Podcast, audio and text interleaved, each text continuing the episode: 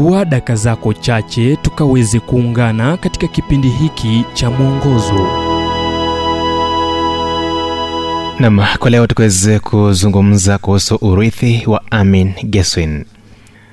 Katika kitabu cha wafilipi 46 inasema kwamba msijisumbue kwa neno lolote bali katika kila neno kwa kusali na kuomba pamoja na kushukuru haja zenu na zijulikane na mungu ilikuwa majira ya adhuhuri wakati amin geswin alikuja kunisalimu nikamuuliza je umekiona chumba chetu cha juu? Tulikuwa tumetengeneza sehemu katika jengo letu ambapo paliondokea kuwa pa maombi na mikutano ya bodi. La bali nataka kukiona sasa. Akasema tukapanda vingazi hadi katika chumba chetu cha juu.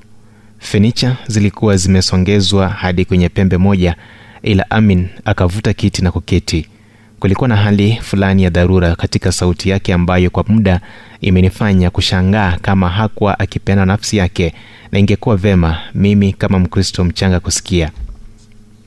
Amin alisema wakati kristo alipaa mbinguni yote aliyoacha nyuma ni mkutano wa maombi.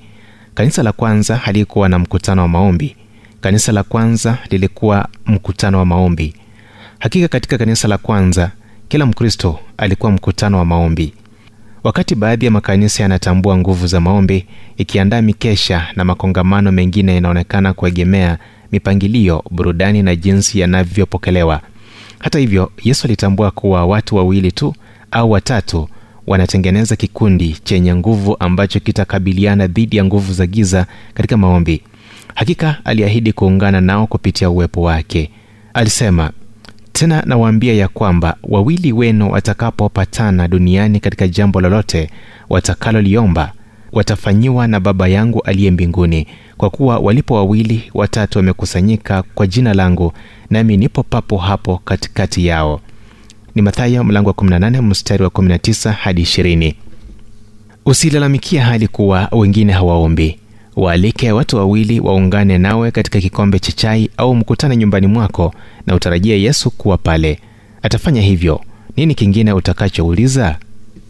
Ujumbe huu umetafsiriwa kutoka kitabu kwa jina strength for today and bright hope for tomorrow kilichoandikwa naye harold sala wa guidelines international na kuletwa kwako nami emmanuel oyasi. Na iwapo ujumbe huu umekuwa wa baraka kwako. Tafadhali tujulishe kupitia nambari 722331412 kumbuka ni 722 331 412